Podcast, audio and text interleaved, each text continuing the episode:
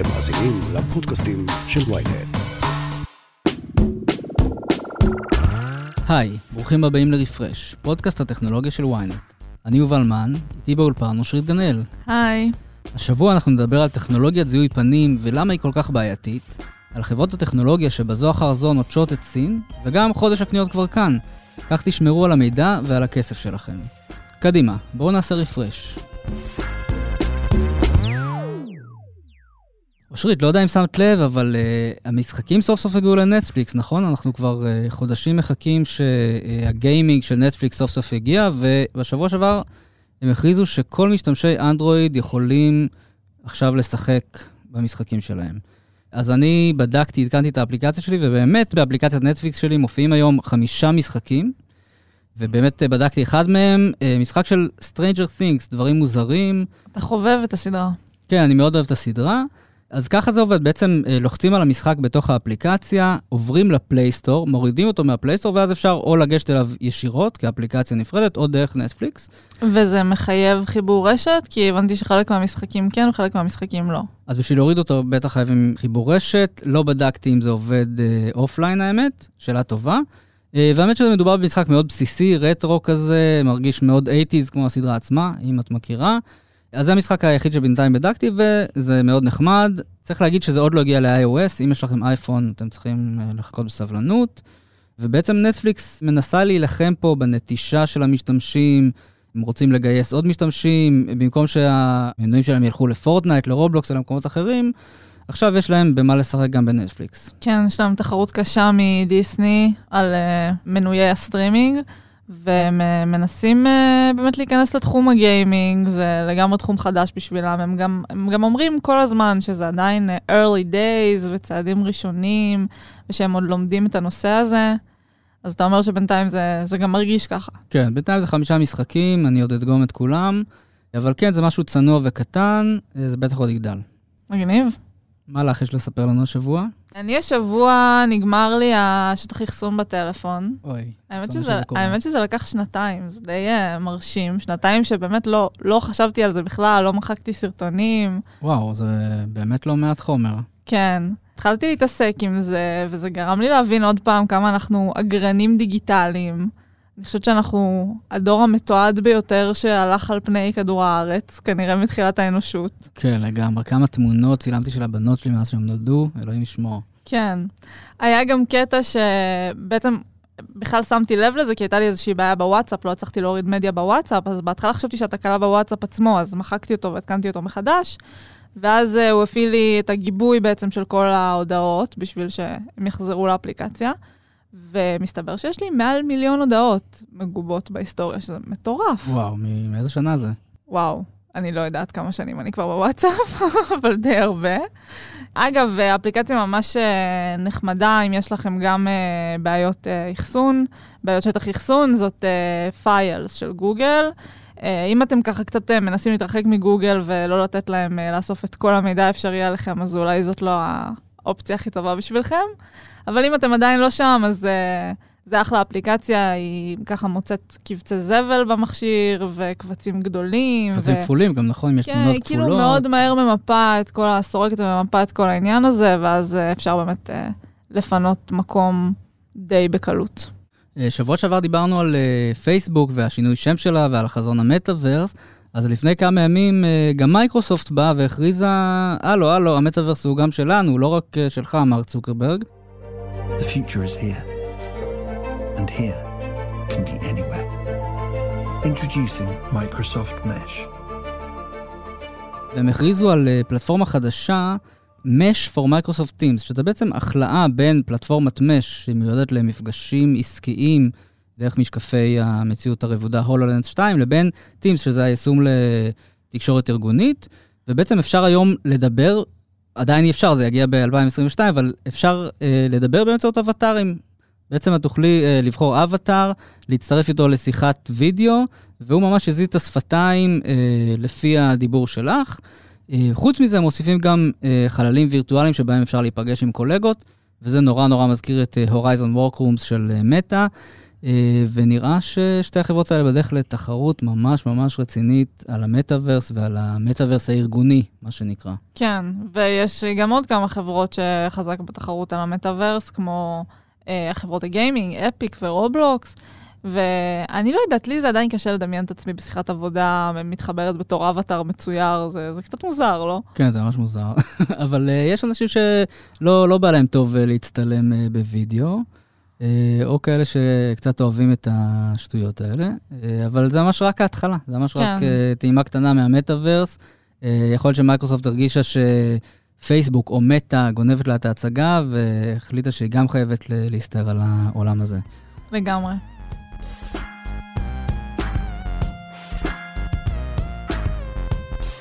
ואם אנחנו כבר מדברים על מטא, או פייסבוק לשעבר, אז החברה הודיעה שהיא מוותרת על מנגנון זיהוי הפנים שלה, והיא תמחק מיליארד תבניות זיהוי פנים של משתמשים שהיא אספה לאורך אה, עשור או יותר. והסיבה היא אה, סוגיות חברתיות שקשורות למנגנון הזה, והעובדה שהרגולטורים עדיין מגבשים כללים בנושא.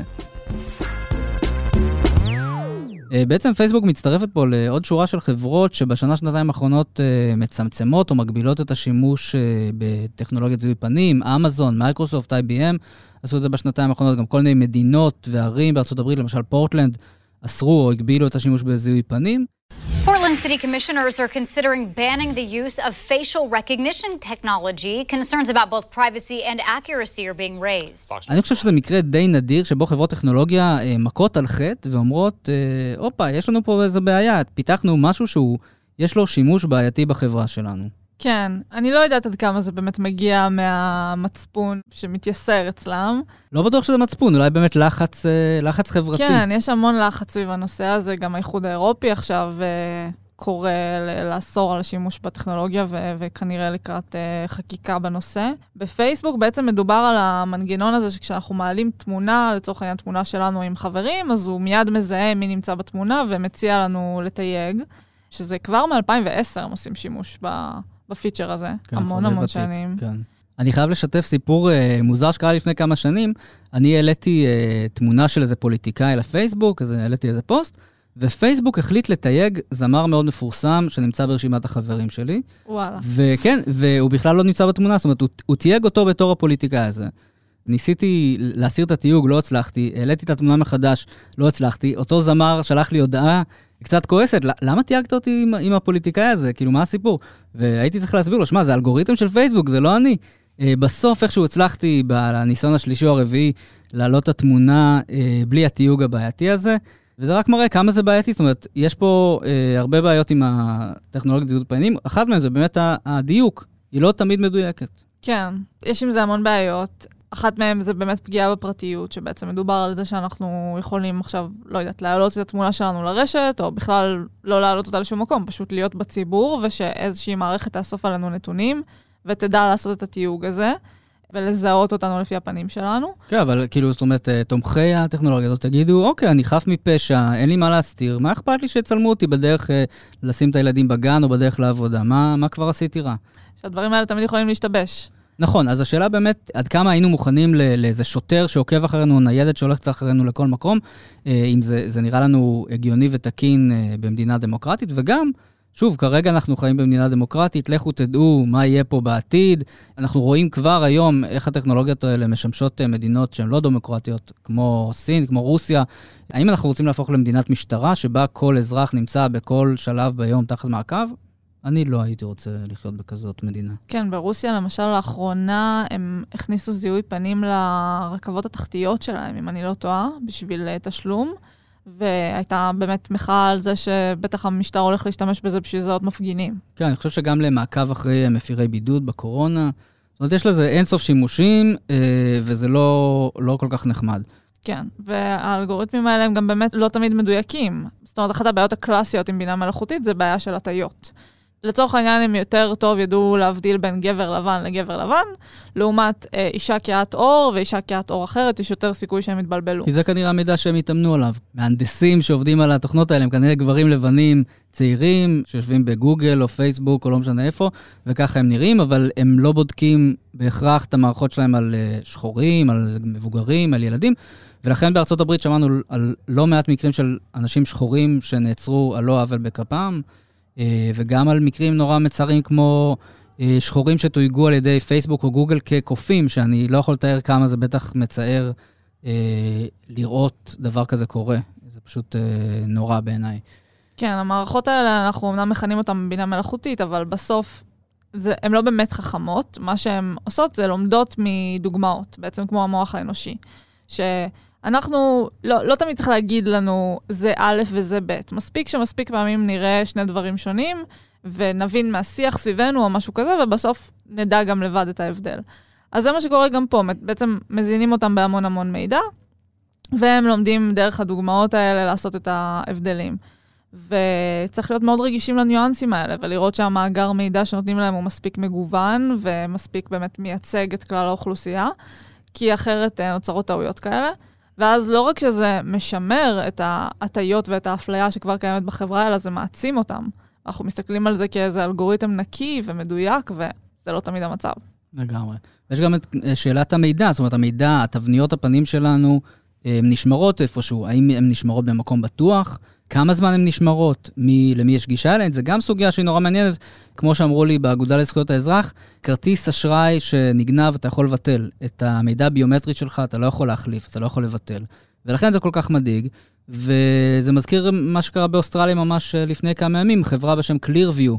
With one click and just a short wait, Clearview AI's founder once showed how easy it is to identify almost anyone, his app providing pictures of individuals without their consent. Canadian privacy authorities labeling Clearview AI a tool of mass surveillance. חברת Clearview, שאספה מיליארדים של תמונות מגוגל, מרשתות חברתיות, מכל מקור זמין, יצרה מאגר ענק של תמונות, ובעצם מאפשרת לשוטר או לשוטרת שלוקחים תמונה של חשוד, להשוות אותה למיליארדים של תמונות ולברר מה הזהות שלו. באוסטרליה הודיעו להם, זהו, אתם צריכים למחוק עכשיו מיליארדים של תמונות. הם כמובן מתנגדים, אומרים שזה מידע שהיה זמין אה, ופומבי. אה, אני לא יודע אם הייתי רוצה שיאספו כל, מיני, אה, שיאספו כל מיני שברירי מידע זמינים עליי ברשת כדי לייצר איזה פרופיל אה, ביומטרי או לא ביומטרי שלי, אני חושב שזה מאוד מדאיג. כן, ממשלת אוסטרליה כרגע הורתה לקלירביו ספציפית לגבי אזרחי אוסטרליה, שהיא צריכה למחוק את כל המידע שקשור אליה, אליהם ולהפסיק לאסוף מידע כזה. קלירביו עצמם משווקים את עצמם בתור חיפוש גוגל לפרצופים. זה די מטורף כשחושבים על זה. אה, נכון לשנה שעברה, מעל 2,000 גופים משטרתיים ושל אכיפת חוק ברחבי העולם השתמשו בשירות שלהם. ובאמת מה שמעניין זה שהם טוענים, והם גם עכשיו מערערים על ההחלטה, והם אומרים שהם לא עוברים על שום חוק, ושהם משתמשים במאגרי מידע ציבוריים. זאת אומרת, זה לא שהם עכשיו נכנסו לפרופיל פרטי של מישהו וגנבו תמונות שלו. האם זה הופך את זה לבסדר? אז באמת אוסטרליה טוענת שלא, וזה באמת נקודה מאוד מעניינת בעיניי. לא ניתנה הסכמה לאיסוף הזה. כן. אספתם את המידע הזה באמצעים לא הוגנים, ובלי לידע את האנשים שאספתם את זה עליהם. נכון, אה, האמת שזה ממש משמח לדעתי. יש לנו זכות לשמור על המידע שלנו, גם אם הוא פומבי, זה לא אומר שאפשר לעשות איתו מה, ש... מה שרוצים. אה, ואגב, אפשר להבין גם למה גופי אכיפה ברחבי העולם כל כך מתלהבים מהטכנולוגיה הזאת, היא באמת אה, עוזרת להם. ואולי יש מטרות באמת, כמו מלחמה בטרור, שבה זה מוצדק, אבל זה חייב להיות מאוד מוגבל ומצומצם ותחת אה, העיניים הפקוחות של אה, הרגולטור, אחרת אנחנו נחיה בעולם מאוד מדאיג. אגב, בישראל, אם שאלת, אנחנו לא יודעים. אנחנו לא יודעים אם הצבא או המשטרה משתמשים במערכות לזיהוי פנים, כי הם פשוט לא מוכנים להגיד. באגודה לזכויות אזרח עתרו לבית משפט, אבל אין, אין תגובה, אין תשובה. אבל בקיץ פורסם תזכיר חוק, חוק המעקבים, שמעניק למשטרה באמת סמכות להשתמש במערכות כאלה, והאגודה לזכויות אזרח ובכלל אה, בכל מיני עמותות אה, מתנגדים לזה מאוד. זה עוד לא הפך להצעת חוק. אני אישית מאוד מקווה שהתזכיר הזה ירוסן לפני שהוא יגיע לספר החוקים שלנו. כן, אני רק רוצה לחזור רגע לעניין uh, פייסבוק, שהם דה פקטו המדינה הכי גדולה בעולם, לפי מספר המשתמשים שלהם. שלושה וחצי מיליארד, כן. כן. Um, אני קצת צינית לגבי ההכרזה הזאת של פייסבוק. Um, צריך לשים לב באיזה קונטקסט היא נעשית, שיש עכשיו המון המון הכרזות של פייסבוק מאוד מחמיאות ומאוד uh, מגוונות, וצריך לזכור שהקונטקסט הוא שאנחנו עדיין בשערורייה אולי הכי גדולה מאז הקמת פייסבוק של המסמכים שהדליפה פרנסס הוגן, שחשפו uh, המון המון המון בעיות בחברה. אה, והם כרגע באמת אה, עובדים מאוד קשה בשביל ש... שנשכח מזה כן. ונדבר על דברים אחרים. כן, זה נקרא ספין וזה לא כל כך עובד להם. כן. אה, ומעבר לזה, אני חושבת שבאמת בגלל שזה ברור שהרגולציה בנושא הזה היא בדרך, אז הם רצו להקדים תרופה למכה, לעשות את זה בתנאים שלהם, לעשות את זה בזמן שלהם, ולא פתאום להיות מופתעים מאיזושהי רגולציה שתחייב אותם להפסיק להשתמש בזה. ומעבר לזה, הם לא אמרו שום דבר לגבי העתיד, המטאוורס שהם מתכננים uh, לבנות, ושם מאוד סביר להניח שהם יאספו המון מידע ביומטרי עלינו. המשקפי VR בעצם יכולות לאסוף עלינו מידע כמו תנועות עיניים, תנועות גוף, uh, הקול שלנו, אפילו הלחץ דם שלנו. פייסבוק מתה, בעצמם אומרים uh, דברים כמו uh, שמפתחים בעצם טכנולוגיה שתעקוב אחרי הבעות פנים שלנו, בשביל שהאבטר שלנו יוכל לעשות את אותם הבעות פנים בזמן אמת. בשביל זה צריך לאסוף מידע ביומטרי. אז uh, כן, זה, זה עדיין לא מאחורינו, הסיפור הזה. כן, אגב, מי שמת... שהתייצב אה, נגד פייסבוק, אבל בעצם בעדה, זה גרי קספרוב, אה, אלוף השחמט, שאמר כאילו, אה, אי אפשר לעצור את הקדמה הטכנולוגית, אני לא מבין למה, למה פייסבוק עושה את זה. ואני חייב להגיד שלמרבה הצער, אני קצת מסכים איתו. זאת אומרת, אין לי ספק שבעוד 10 או 20 שנה יהיה זיהוי פנים. זאת אומרת, היום אנחנו קצת באיזה ניסיון לבלום אותו, אולי זה יעבוד לנו בטווח הקצר, אבל בעתיד אני חושב שלא יהיה אפשר להימנע משימוש בטכנולוגיה הזאת, כי היא פשוט כל כך נוחה וטובה אה, לכל אה, גופי אכיפת החוק. אז אפשר לקוות אה, שיהיה על זה יותר פיקוח, אה, שתהיה רגולציה ראויה. מודעות. אה, מודעות. אה, כן, גם שלנו האזרחים, אבל אני אישית לא רואה עתיד שבו לא יהיה שימוש בטכנולוגיה הזאת.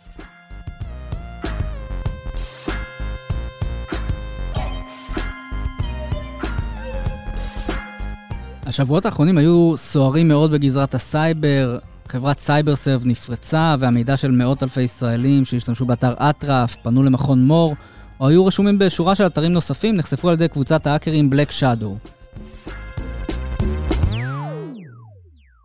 לצד זה קבוצה בשם Moses Staff, המטה של משה, כבר חשפה תמונות של בני גנץ, מידע של חיילי צה"ל. בסוף שבוע היא פרסמה עוד מסמכים של שלוש חברות ישראליות. בקיצור, אה, בלאגן, האקרים האלה הם מזוהים עם איראן, למרות שאנחנו לא באמת יודעים בוודאות מאיפה הם, יכול להיות שהם בכלל אה, ממקום אחר.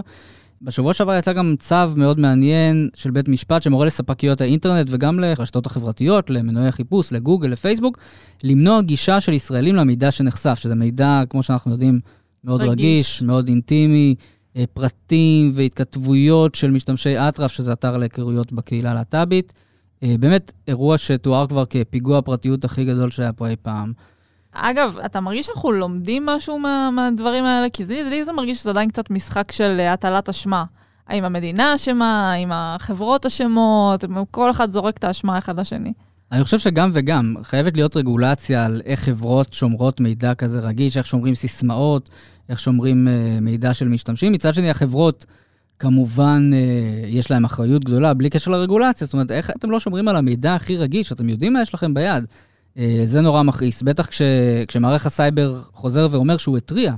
מערך הסייבר אומר, התרענו בפני חברת סייברסרב שהיא חשופה לתקיפה, והיא כנראה לא עשתה מספיק, אה, או לא עשתה כלום, אנחנו לא יודעים, הם טוענים שהם עמדו בכל ההוראות, כן. אה, אבל אם עמדתם בכל ההוראות, אז איך המידע שלכם עכשיו נמצא בידי האקרים אני ממש מקווה ש...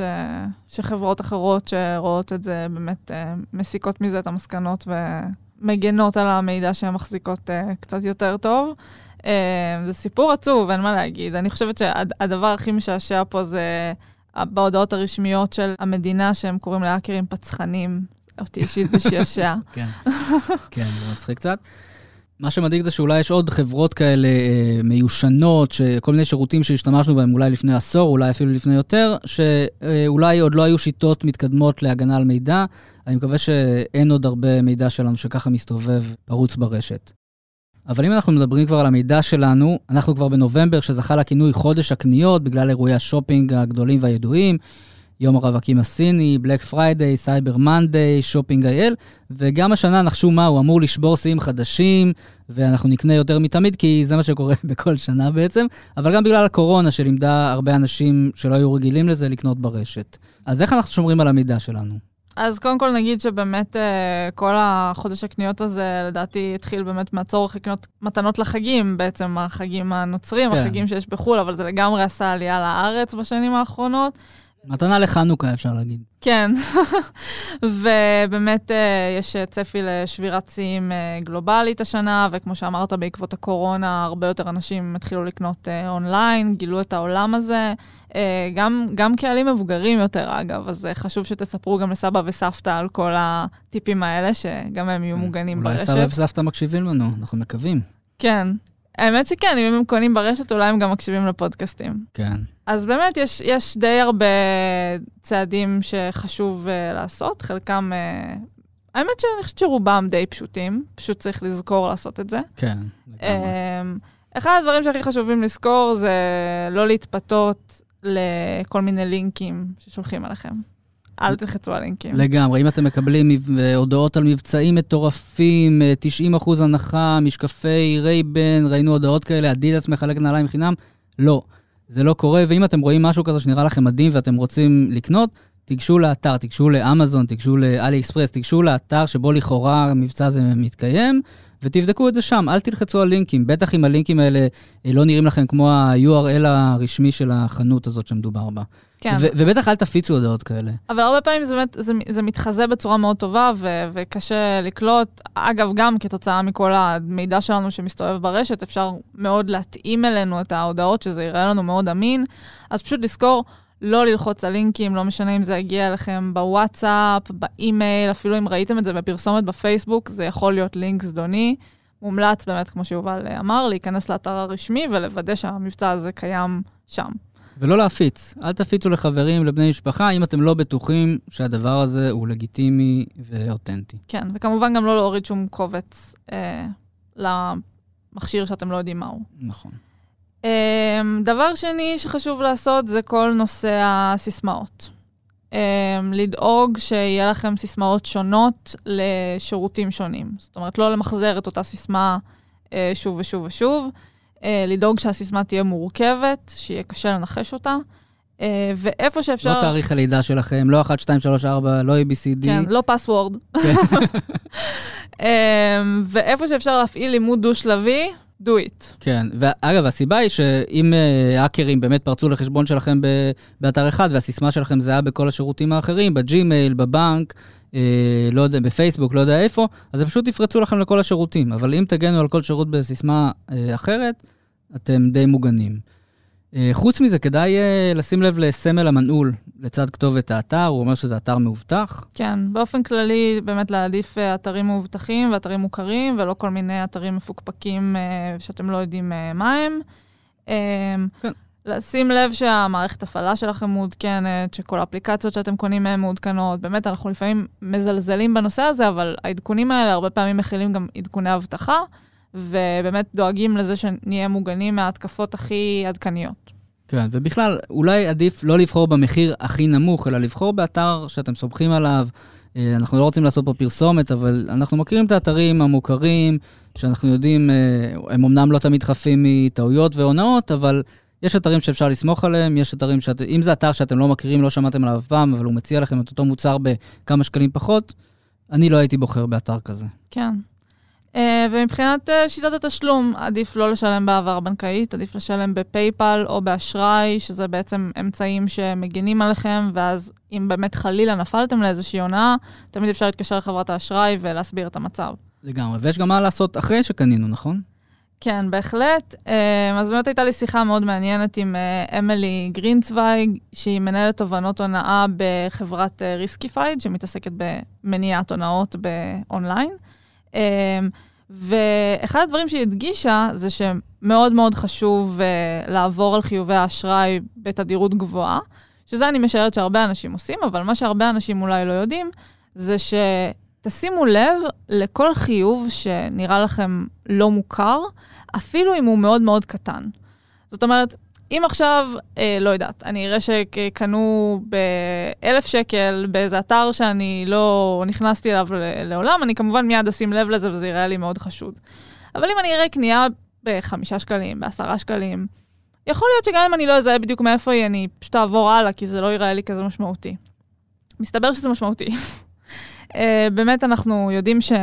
מה שהאקרים עושים בדרך כלל זה שהם מוכרים אה, פרטי כרטיסי אשראי שהם הצליחו להגיע אליהם במסות בדארק ווב.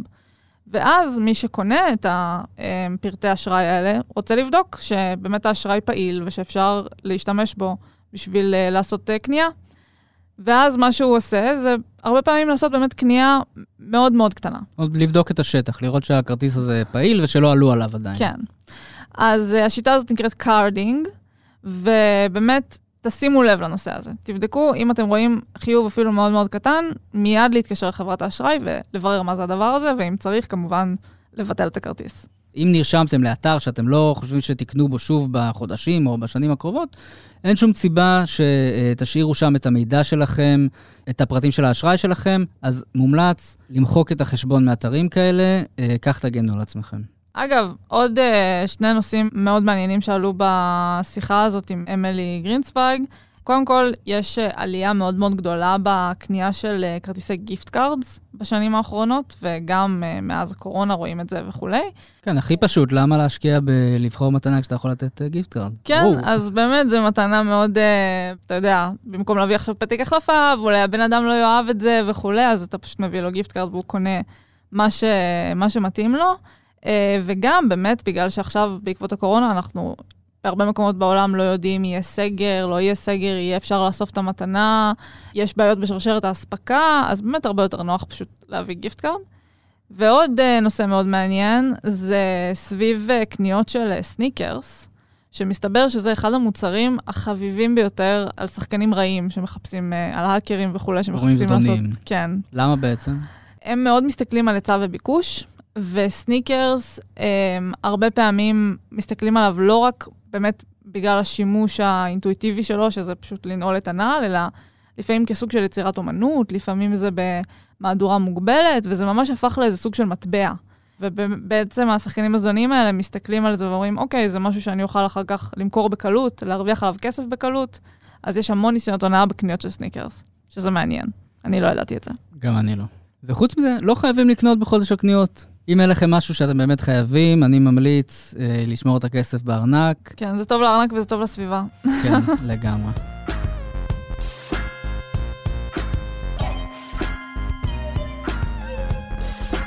מה קורה בסין? בשבוע שעבר הודיעו יאהו וחברת אפיק גיימס, שעומדת מאחורי המשחק פורטנייט, כי הן נוטשות את המדינה, והן מצטרפות ללינקדין, הרשת החברתית של מייקרוסופט, שהודיעה לאחרונה גם שהיא סוגרת את הפעילות שלה במדינה.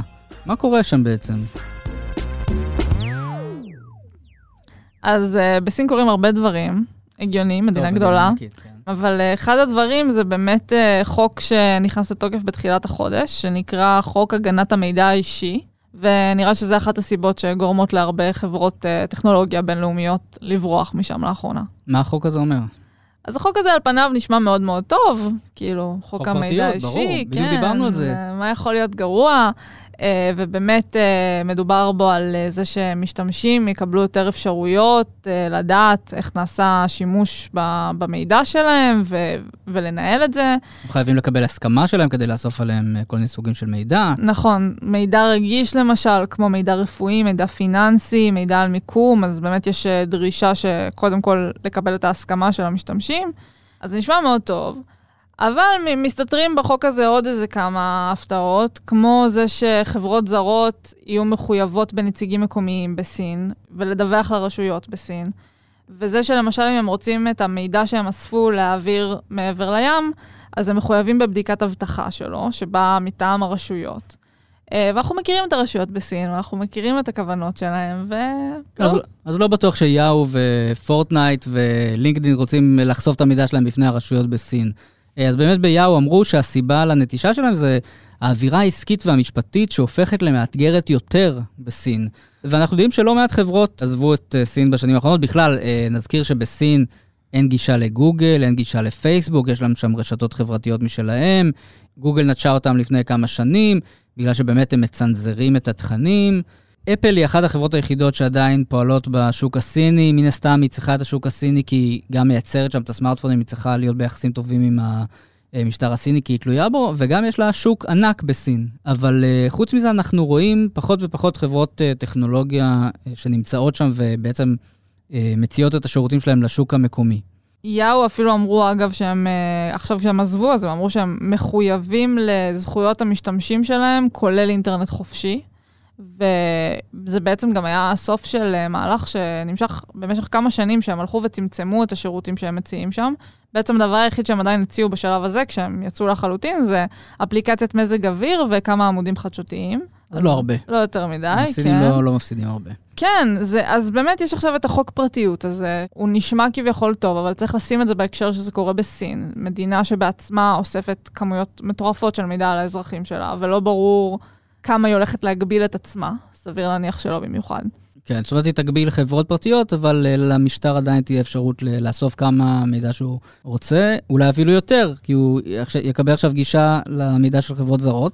ובכלל, בתקופה האחרונה יש אה, המון צעדים נגד uh, חברות טכנולוגיה שם, למשל חברות שניסו להנפיק מעבר לים. זה שוב מתקשר לחשש הזה, מ... פה זה בעצם הצד ההפוך של זה, שהם לא רוצים שמידע על סינים יגיע לארצות הברית, למשל. כן, זה מה שקרה למשל לדידי, שזה המתחרה הסינית של אובר. נכון. שממש נענשה על זה שהיא העזה להנפיק בניו יורק. כן, הסירו אותה, בעצם לא אפשרו להם uh, ל- לרשום משתמשים חדשים, זה היה פגיעה ממש קשה, כי זה היה רגע אחרי שהיא הנפיקה והבטיחה למשקיעים שהיא הולכת לצמוח ולהגיע לעוד המון משתמשים, ופתאום אה, באו השוטרים הסינים וכן, תצריך עמודה. וחוץ מזה, היה גם את העניין עם uh, הגיימינג, שבעצם הם ממש הגבילו uh, את שעות המשחק שהם כן, מאפשרים. הגבילו לקטינים בעצם לשלוש שעות בלבד בשבוע, רק כן. בסופי שבוע, וקצת אחרי זה הם גם עצרו את תהליכי האישור של משחקים חדשים. שם המשטר כמובן צריך לאשר כל משחק ש...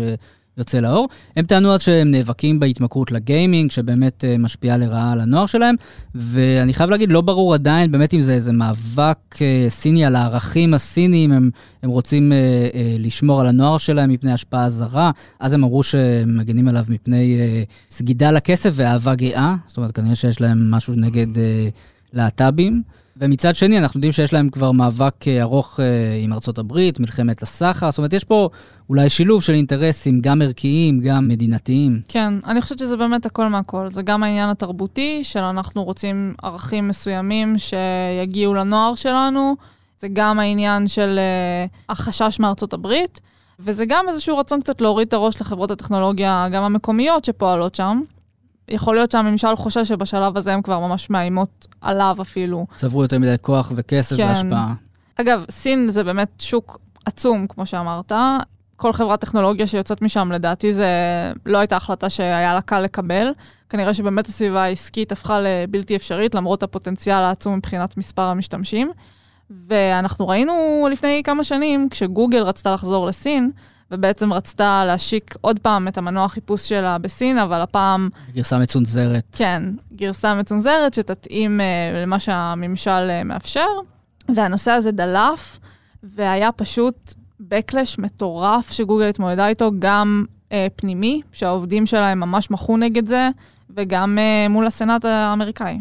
Uh, Congressman, uh, with respect, our AI work in China is limited to a handful of people working on open source projects and happy to share uh, uh, and engage with the office to explain our work in China further. Gosh, I mean, when, when the, the chairman of the Joint Chiefs of Staff says that an American company is directly aiding China, when you have an AI center, when you're working with... כן, ואנחנו גם ראינו באמת בשימוע של המנכ"לים של חברות הטכנולוגיה בסנאט בעבר, שאחד הנושאים שהכי הטרידו את הסנאטורים שם זה השיתוף פעולה עם סין. כל הזמן שאלו אותם, אתם משתפים פעולה עם סין? אתם עובדים עם סין? זאת אומרת, יכול להיות שבאמת בשביל חברות הטכנולוגיה זה פשוט לא, לא שווה את זה. הם מוצאים את עצמם בין הפטיש לסדן, אה, כשהפטיש זה סין והסדן זה הסנאט האמריקאי, ופשוט לפעול בכזאת סביבה ואווירה, שאתה לא יודע מה יקרה מחר, זה כבר לא שווה להם. וההימור האישי שלי זה שבחודשים הקרובים אנחנו נשמע על עוד חברות אמריקאיות שנוטשות או מצמצמות את השירותים שהן מציעות uh, בסין. כן, אה, ממש בחודש האחרון, אגב, ראינו את זה שוב עם אה, טיק טוק, ששלחה נציג בכיר שלה בעצם לשימוע, שבכלל הנושא שלו היה שמירה על ילדים ברשת.